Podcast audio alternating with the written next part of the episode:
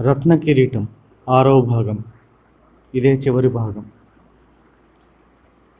అంతలో మహీపాలుడు సరిగా అనుకున్నట్టుగానే పొరుగు ద్వీపపు రాజు వసుపాలుడు మంజుల ద్వీపం మీదకి దండెత్తి వచ్చాడు. ఉభయపక్షాల మధ్య తీవ్రమైన యుద్ధం జరిగింది.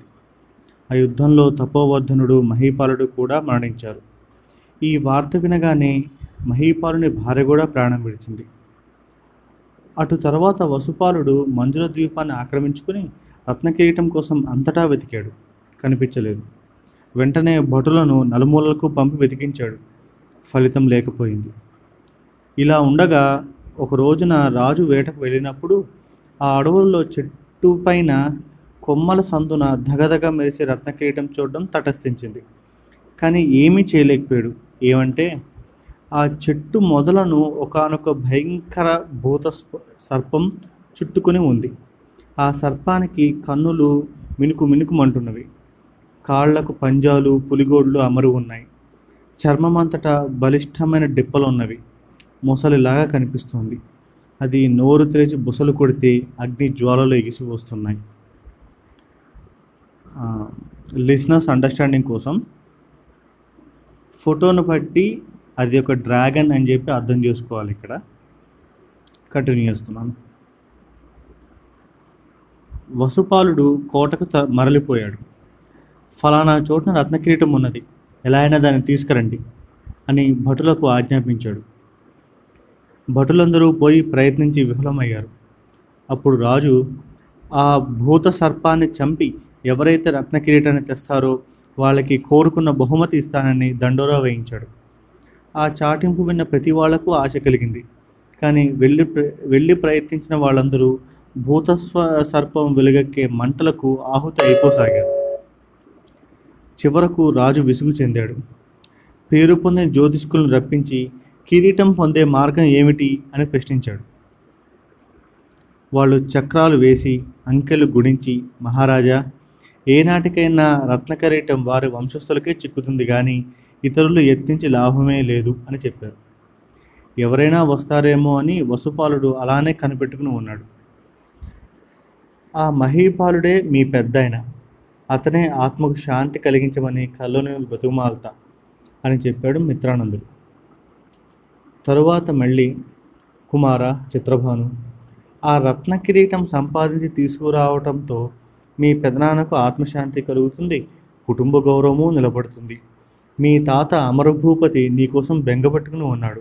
ముందు అక్కడికి పోయి అతని దీవెన పొంది మరీ బయలుదేరు. నీకు మేలు జరుగుతుంది అంటూ హితవు చెప్పాడు. చిత్రభానుడు మగధ రాజ్యానికి బయలుదేరాడు. ఆనాడు మందపాలుడు ప్రమోదుడిని అగ్ని ప్రమాదం నుంచి కాపాడి తర్వాత అర్ధకర్ముని భార్యని కూడా రక్షించడానికి తిరగగా అతని కారాగారానికి వెళ్ళినట్టు చెప్పుకున్నాం కదా. ఆ సమయంలో ముసలిరాజు ప్రమోదుడు తనను ఎవ్వరూ గమనించలేదని మోస్తరుగా నటిస్తూ అక్కడి నుండి మెల్లగా జారుకోసాగాడు. ఆ సందట్లో ఎవరూ అతన్ని గమనించలేదు. రాజ్యంలోని ప్రజలే అతన్ని గుర్తుపట్టలేనప్పుడు రాజగురు నియమించిన భటులా గుర్తించేది? కారాగృహం నుంచి బయటపడిన ప్రమోదుడు అన్నాహారాలు మాని కాళ్ళు ఎక్కడికి తీసుకుపోతే అక్కడ పోసాగాడు. ఒకచోట అమరభూపతి చారలు తారసపడి ప్రమోదుణ్ణి గుర్తుపట్టి తమ ప్రభు వద్దకు తీసుకుపోయారు. వియ్యంకుడు కంటపడటంతో అమరభూపతి పరమానందం చెందాడు. అంతలో చిత్రభానుడు మగధ చేరుకున్నాడు. పిన్నవాన్ని చూస్తూనే తాతలిద్దరూ పొందిన ఆనందానికి మేలు లేకపోయింది. పసివాడు తలపెట్టిన మహత్కార్యాన్ని ఎంతగానో మెచ్చుకుని వారు మరీ సంతోషించారు. అయితే బిడ్డడు ఒక్కడూ పోవడం తాతలకు మనస్కరించింది కాదు.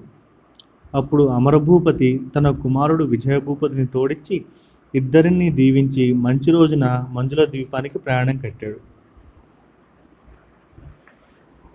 అక్కడ కారాగృహం వద్ద ఏం జరిగిందంటే సోలిపోయిన రాజుగురు తేరుకున్నాడు.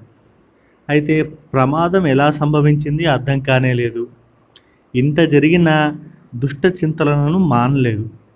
తన పాచిక పారలేదు కదా అని విచారించి ముసలిరాజును రక్షించినందుకు మందపాలుని పైన పగగట్టాడు అంతకు ప్రమోదుడు కనబడకపోగా కలవరపడ్డాడు. చివరకు పోని ముసలివాడు ఎక్కడ చేస్తా మనకే అని తలిచి ఉపేక్ష వహించాడు. ఒకనాటి రాత్రి రాజుగురు మందపాలుడు ఏమరు ఉండగా బాగుతో చంపి ఆ నేరం నిరపరాధి అయిన ఒక అమాయకుని పైన మోపి వాడికి ఉరిశిక్ష వేయించాడు. రాజగురు మాయ చేసి ముసలిరాజును మందపాలుని చంపివేసి ఉంటాడని ప్రజలు ఊహించారు. పైగా కప్పం కోసం రాజుగురు చేసే నిర్బంధం తట్టుకోలేక సామంతులు మళ్ళీ అమరభూపతిని ఆశ్రయించారు. ఇప్పుడు అమరభూపతికి వృద్ధరాజైన ప్రమోదుడు సలహాయే. దూరం యూచించాడు ప్రమోదుడు. ఇప్పుడు భల్లాణ కోటను ముట్టడించడమే పని అన్నాడు. సామంతులందరూ ఏకమై రాత్రికి రాత్రి భల్లాన కోటను ముట్టడించారు. అన్ని బలాలు ఒడిగిపోయిన రాజుగురు కలత చెందాడు. రహస్య సొరంగం ద్వారా తప్పించుకోపోదామని చూశాడు. రెండు అడుగులు వేశాడో లేదో అమరభూపతి సేవకులు పట్టివేశారు. తెల్లబోయాడు రాజుగురు. రహస్య ద్వారాలకు ప్రమోదుడు కాపలా పెట్టించిన సంగతి వాడికేం తెలుసు? కోట ప్రమోదుడి వశమైంది. సామంతులు సంతోషించారు. ప్రజలు పరమానందం పొందారు. భల్లాన రాజ్యం మరొకసారి పూర్వపు కళతో కలకల్లాడసాగింది అందరూ పన్ పసివాళ్ళ కోసం ఎదురు చూడసాగారు. చిత్రభాను ఉభయభూ విజయభూపతి కలిసి అష్ట కష్టాలు పడి చివరికి మంజులో ద్వీపం చేరుకున్నారు. వసుపాలుడు వాళ్ళిద్దరిని ఎంతగానో ఆదరించి గౌరవించాడు. మీకోసమే ఎదురు చూస్తున్నానన్నాడు ఈనాటికి మళ్ళీ రత్నకరీటం భల్లాణరాజ్యం చేరుకోబోతుందంటే నాకు అపరిమితమైన సంతోషంగా ఉందన్నాడు. అందరూ అరణ్యం చేరుకున్నారు. చెట్టుకు చుట్టుకుని ఉన్న భూత సర్పాన్ని గురించి వసుపాలుడు చిత్రభానుని హెచ్చరించాడు. కిరీటం తేవాలనే ఆత్రంతో చిత్రభానుడు సాహసించి చెట్టు వద్దకు వెళ్ళాడు. భయంతో ఆశ్చర్యంతో అందరూ చూస్తున్నారు. చర్రున ఖడ్గం దూశాడు చిత్రభానుడు సర్పాన్ని ఒక్క వేటు వేయబోయాడు. చిత్రం ఏమిటో గాని ఖడ్గం తగిలి తగలడంతో ఆ భయంకర సర్పం ఒక చక్కటి గంధర్వుడిగా మారిపోయింది. అప్పుడు ఆ గంధర్వుడు చెట్టుపై ఉన్న రత్న కిరీటం తెచ్చి చిత్రబాణుడి చేతుల్లో పెట్టాడు. నాయన నాకు శాపవిముక్తి కలిగించావు. ఇన్నాళ్ళుగా ఎందుకోసమే నేను అందరికీ కళ్ళలో కనబడి నా ఆత్మకు శాంతి కలిగించమన్నాను. ఈ పని ఎవళ్ళూ నెరవేర్చలేకపోయారు. ఎప్పటికైనా నీవే ఆ పనికి తగినవాడవనే నమ్మకంతో ఉంటూ వచ్చాను నేను. యుద్ధంలో ప్రాణం పోయిన ఈ భూత సర్పంగా ఆకారం దాల్చాను. వంశమర్యాదను నిలబెట్టి ఆత్మకు శాంతి కలిగించిన నీకు కిరీటం అప్పగించి వేశాను. ఇక నాకేమీ చింతలేదు అని చెప్పి గంధర్వ రూపంలో ఉన్న మహీపాలుడు అదృశ్యమయ్యాడు. ఇదంతా చూస్తూ ఉన్న వసుపాలుడికి అపరిమితమైన ఆశ్చర్యం కలిగింది. అంతేకాదు కిరీటాన్ని ఎలా అయినా కాజేయాలన్న తహతహ ఎక్కువైంది. తన ఉద్దేశం భార్యతో చెప్పాడు. ఆ మాటలు అతని కూతురు జయంతి కూడా విన్నది. ఎట్లా అయినా వాళ్ళిద్దరినీ కాపాడటానికి నిశ్చయించి ఆమె తన చెలికత్త సహాయంతో సగం రాత్రి వెళ్ళినప్పుడు మూడు గుర్రాలని కిటికీ కోట వాకిట సిద్ధం చేసింది. మాట మడిగిన తర్వాత పసివాళ్ళిద్దరూ ఉండే గదిలోకి వెళ్ళి వెంటరమ్మని వాళ్ళను వేగిరపెట్టింది వాళ్ళు సంశయించడం చూసి జయంతి నా మాట వినండి. నా తండ్రి మిమ్మల్ని చంపేందుకు వస్తున్నాడు. అమ్మతో చెబుతూ ఉంటే చెవులారా విన్నాను. రత్నకిరీటం కోసమని ఈ ద్వీపం మీద దండెత్తిన మా నాయన చేతులారా మీకు దాన్ని ఒప్పగించి ఊరుకుంటాడా? మీరు ఈ కోటలో ప్రవేశించినప్పుడే మేడ మీద నుంచి నేను మిమ్మల్ని చూశాను.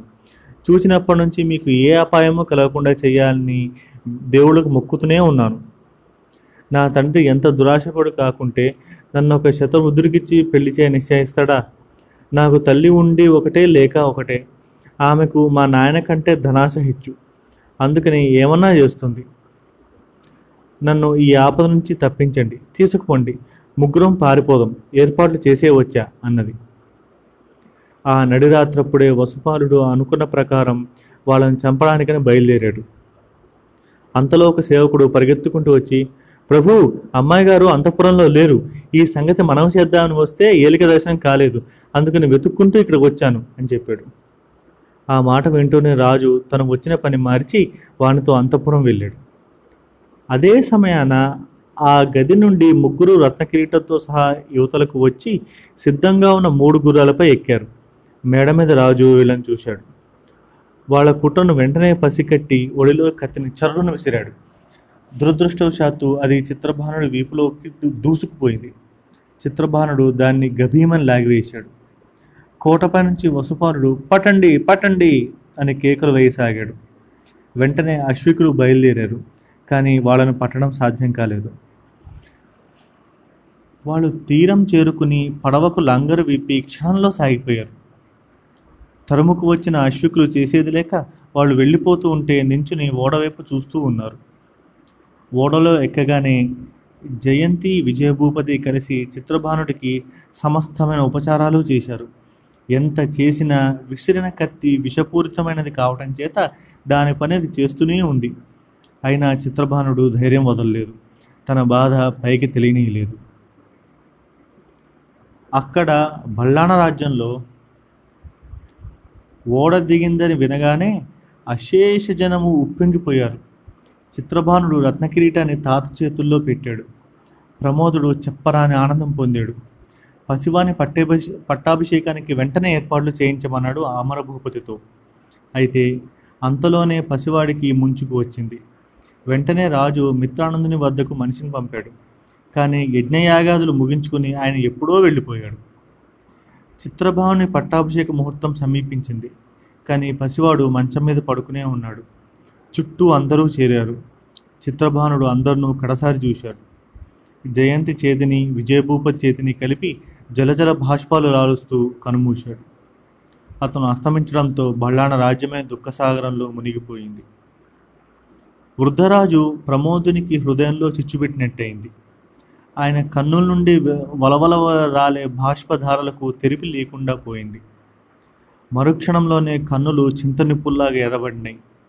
ఎక్కడ లేని కోపం రత్నకిరీటం మీద వచ్చిపడింది. గబగబా రత్నకిరీటం ఉండే గదిలోకి వెళ్ళి దానిని తీసి బలం కొద్దీ నేలకు వేసి కొట్టాడు దెబ్బతో కిరీటం ముక్కలు ముక్కలైపోయింది. కాంతులు విరజమ్మే రత్నాలన్నీ రవ్వలై మిడుగురు పురులాగా మెరుస్తూ చెదిరిపోసాగినాయి. నా వంశాన్ని నిర్మూలం చేసిన ఈ రత్న కిరీటం ఉండేమి లేకేమి? అయ్యో నా చిన్నారి చిత్రభానుడు సింహాసనం మీద కూర్చుండగా ఈ కరీట ఈ కిరీటం ధరించి ఉండగా చూసే భాగ్యం లేకపోయింది కదా.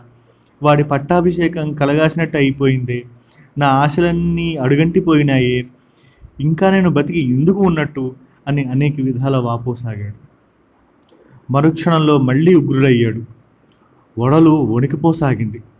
కాళ్ళు తడబడినాయి ఆవేశం పట్టలేక బట్టలు చింపుకున్నాడు జుత్తు పీక్కున్నాడు పిచ్చివాడిలాగా అటు ఇటు అడుగులు వేస్తూ ఏడి నన్ను నా కుటుంబాన్ని నాశనం చేసిన ఆ దుర్మార్గు ఏడి? రాజగురు ఏడి? అంటూ ఉరుములు ఉరిమాడు. రాజు కాళ్ళు రత్నాల మీద రవ్వల మీద పడగా జర్రున జారిపోయాడు. మరి లేవలేదు. ఇక్కడితో రత్న కిరీటం సిరీస్ అయిపోయింది.